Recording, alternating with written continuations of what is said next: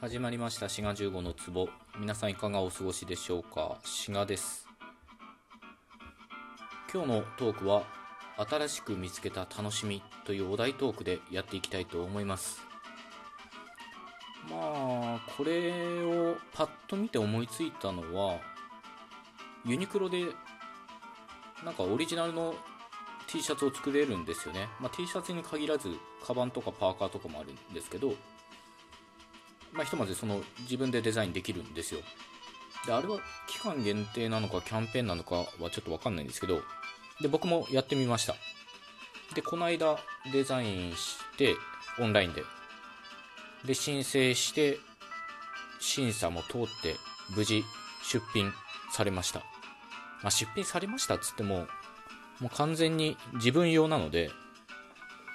まあもし心優しい方とか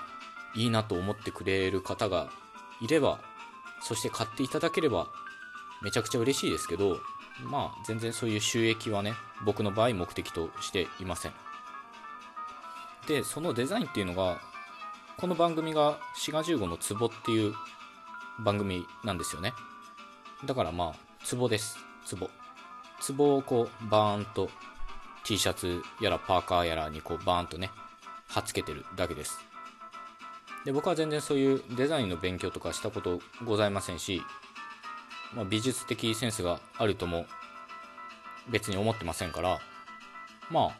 自分の好きなようにやっただけっていう感じなんですよね。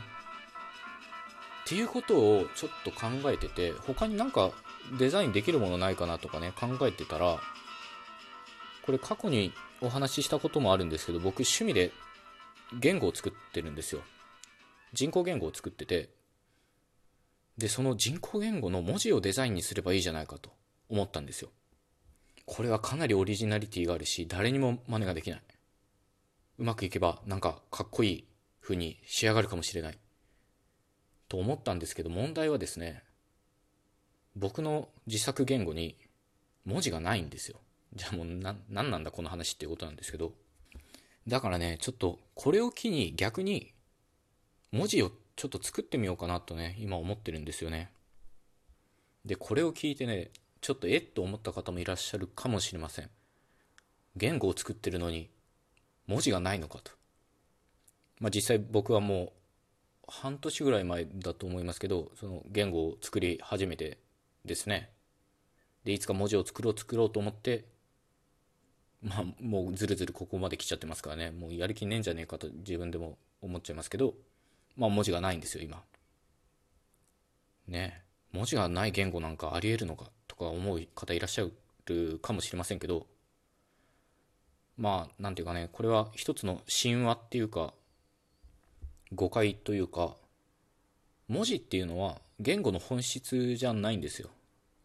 ね、まあ、おまけと言っちゃなんですけど、やっぱりね、言語の本質は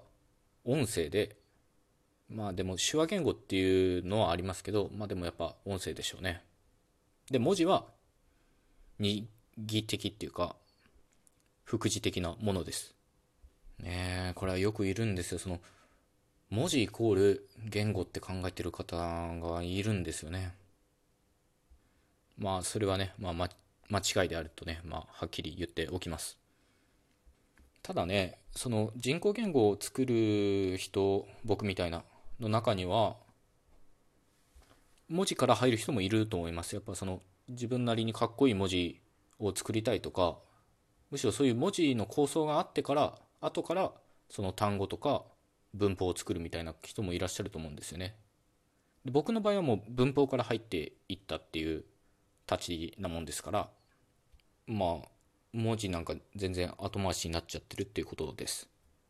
ただね文字を作るって結構難しいんですよ。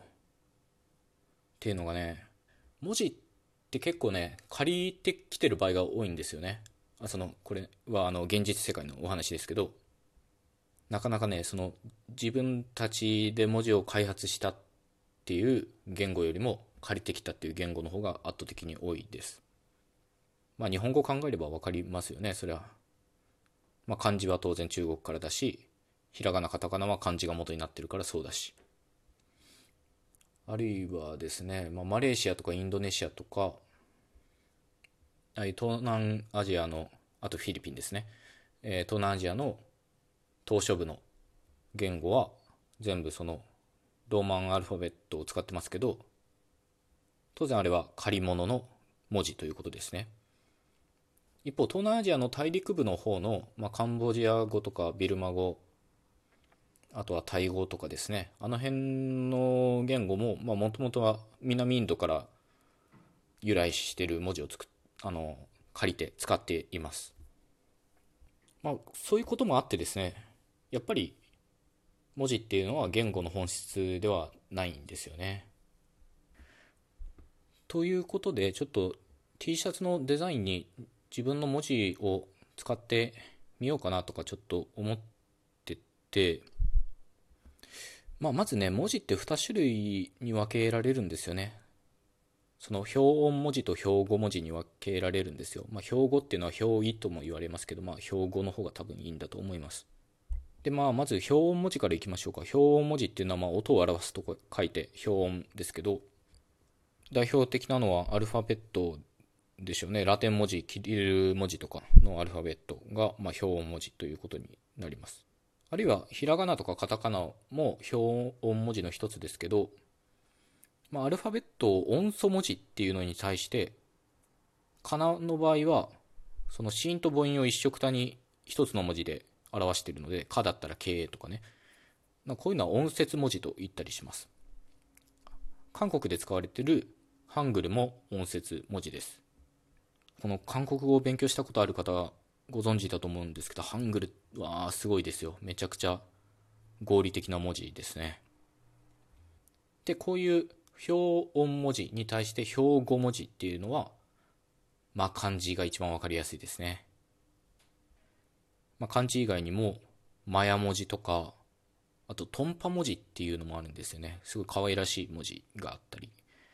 あとは、エジプトで使われてたヒエログリフとか、あと、聖火文字っていうね、これもかっこいい文字があるんですよね。っていうふうに、まあ、漢字以外にもいろいろ標語文字はございます。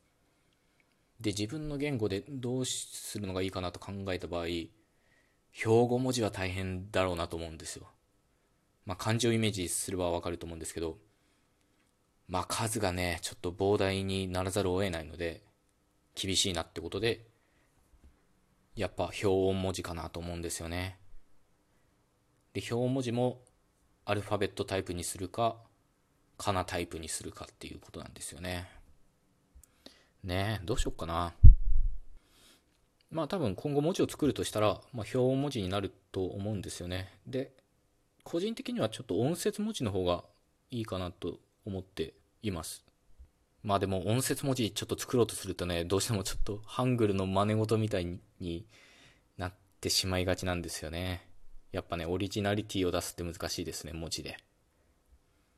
で、今言ったのはその文字の機能みたいなとこを言ったんですけど、まあ、やっぱその見た目の問題も大事ですよね。デザインがかっこよくないといけない。今いけないわけじゃないですけど、まあどうせならかっこいい方がいいし。まああるいはどういう道具を使って書くかとか大事ですよね。例えばひらがなとかはああいう筆順というかね、ああいう形になってるのは筆で書いてたから、特に縦書きだったからっていうのが大きいですよね。あるいはくさび型文字なんかも、その足の枝でこう粘土板に押し付けるように書いたからああいう形になったっていうことで、その道具も非常に表記というか、文字と密接に関わってるっていうことなので、まあそういうこともいろいろ想像を膨らませていくと楽しいですよね。まあそういうわけで、そのなんか T シャツのデザインにしたいっていう変な理由で今自分の言語で文字を作ろうとしています。